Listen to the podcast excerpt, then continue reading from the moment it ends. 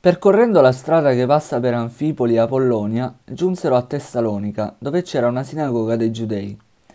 Come era sua consuetudine, Paolo vi andò e per tre sabati discusse con loro sulla base delle scritture, spiegandole e sostenendo che il Cristo doveva soffrire e risorgere dai morti, e diceva, il Cristo è quel Gesù che io vi annuncio.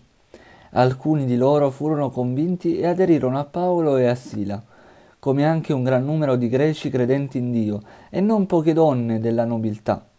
Ma i giudei, ingelositi, presero con sé dalla piazza alcuni malviventi, suscitarono un tumulto e misero in subbuglio la città. Si presentarono alla casa di Giasone e cercavano Paolo e Sila per condurli davanti all'assemblea popolare. Non avendoli trovati, trascinarono Giasone e alcuni fratelli dei capi della città gridando Quei tali che mettono il mondo in agitazione sono venuti anche qui e Giasone li ha ospitati. Tutti costoro vanno contro i decreti dell'imperatore perché affermano che c'è un altro re, Gesù.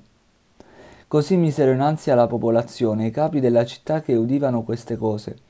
Dopo aver ottenuto una cauzione da Giasone e dagli altri, li rilasciarono.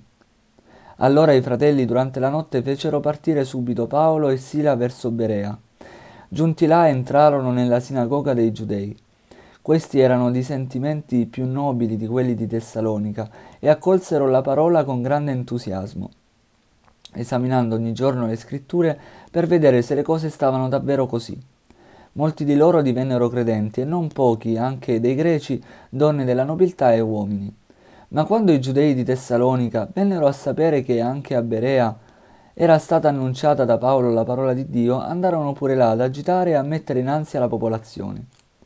Allora i fratelli fecero subito partire Paolo perché si mettesse in cammino verso il mare, mentre Sila e Timoteo rimasero là.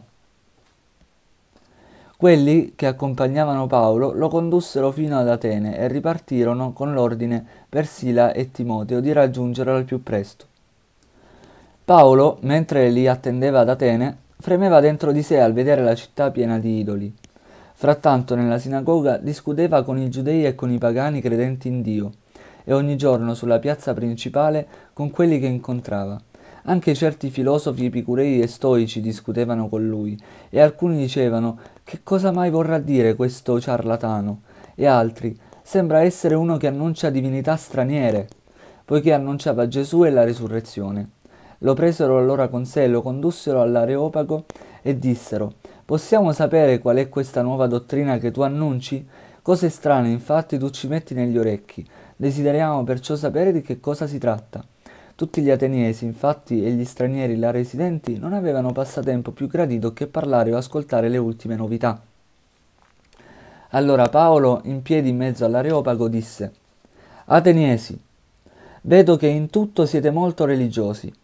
Passando infatti e osservando i vostri monumenti sacri ho trovato anche un altare con l'iscrizione a un Dio ignoto.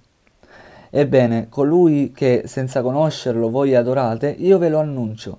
Il Dio che ha fatto il mondo e tutto ciò che contiene, che è Signore del cielo e della terra, non abita in templi costruiti da mani d'uomo, né dalle mani dell'uomo si lascia servire come se avesse bisogno di qualche cosa è Lui che dà a tutti la vita e il respiro e ogni cosa. Egli creò da uno solo tutte le nazioni degli uomini, perché abitassero su tutta la faccia della terra. Per essi ha stabilito l'ordine dei tempi e i confini del loro spazio, perché cerchino Dio, semmai, trastando qua e là come ciechi, arrivino a trovarlo, benché non sia lontano da ciascuno di noi. In Lui infatti viviamo, ci muoviamo ed esistiamo come hanno detto anche alcuni dei vostri poeti, perché di lui anche noi siamo stirpe. Poiché dunque siamo stirpe di Dio, non dobbiamo pensare che la divinità sia simile all'oro, all'argento, alla pietra, che porti l'impronta dell'arte e dell'ingegno umano. Ora Dio, passando sopra i tempi dell'ignoranza, ordina agli uomini che tutti e dappertutto si convertano, perché Egli ha stabilito un giorno nel quale dovrà giudicare il mondo con giustizia per mezzo di un uomo che egli ha designato, dandone a tutti prova sicura col risuscitarlo dai morti. Quando sentirono parlare di risurrezione dei morti, alcuni lo deridevano, altri dicevano Su questo ti sentiremo un'altra volta. Così Paolo si allontanò da loro, ma alcuni si unirono a lui e divennero credenti. Fra questi anche Dionigi, membro dell'Areopago, una donna di nome Damaris e altri con loro.